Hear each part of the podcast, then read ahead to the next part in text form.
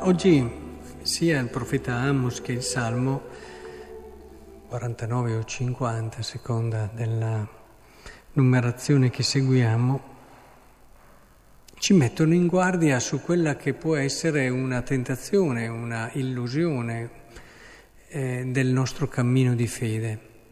Pensiamo di essere bravi credenti, bravi cristiani, pensiamo di amare Dio, ma alla fine riempiamo la nostra vita più di forma, più di riti, magari anche di opere buone che se però andiamo a scavare, sì, sono fatti a volte in moti di sentimento, di, a volte c'è il bisogno di coprire i nostri sensi di colpa con qualche altra buona opera e, e poi potrei continuare con tante intenzioni e motivazioni che alla fine ci dicono che noi la verità dell'esperienza religiosa non l'abbiamo ancora trovata.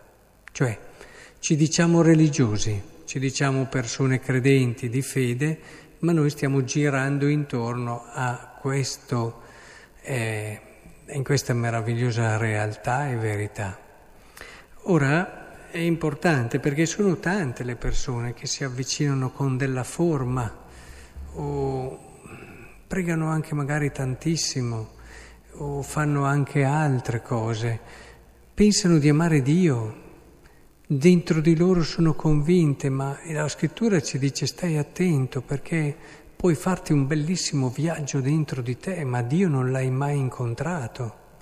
Eh, ce l'ho detto più di una volta il Vangelo. Ma noi, Signore, ricordate il brano del giudizio finale, ti abbiamo qui, qui. E lui risponde, ma io non, ho, non vi ho mai conosciuto.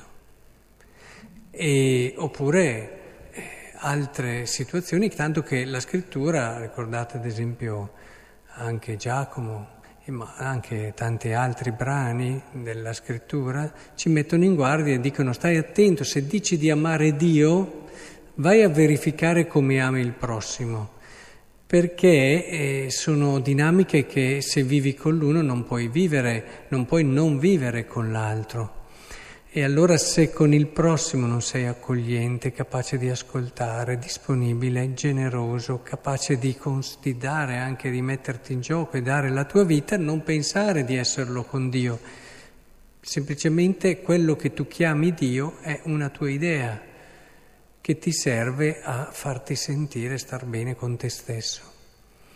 Quindi quello che si dice qui in pratica è questo, eh? vi sto commentando la lettura di Amos, cercate il bene, non il male, eh, odiate il male, amate il bene, ristabilite ai tribunali il diritto.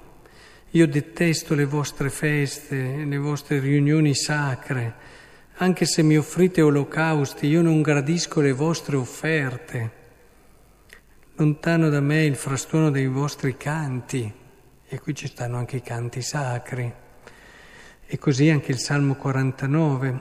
Io non ti rimproprio i tuoi sacrifici, i tuoi olocasti mi stanno davanti, però io non prenderò vitelli dalla tua casa nei capri, sono mie tutte le bestie, se avessi fame.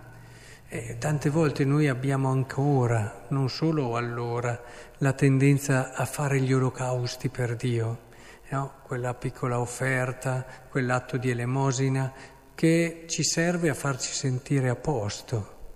Ma il Signore non vuole queste cose, il Signore vuole il nostro cuore. Cioè, se noi ci chiediamo, ho capito cosa vuol dire essere religioso, allora dobbiamo arrivare a, ho capito cosa vuol dire essere uomo e donna, essere umano. Eh, se ho capito che siamo fatti per l'incontro, che siamo fatti per l'amore, per un amore che non è piccolo ma è eterno.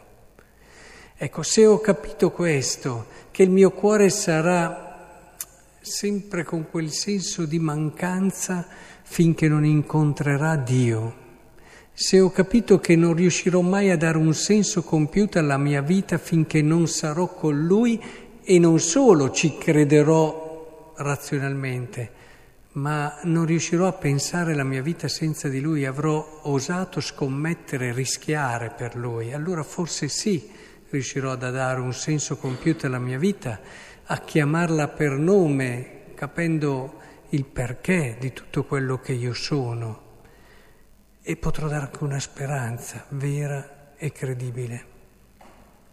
Allora, se sono entrato in questa prospettiva e la mia vita non la posso più rileggere senza Dio, e questo lo si vede da, dal fatto di quanto prego.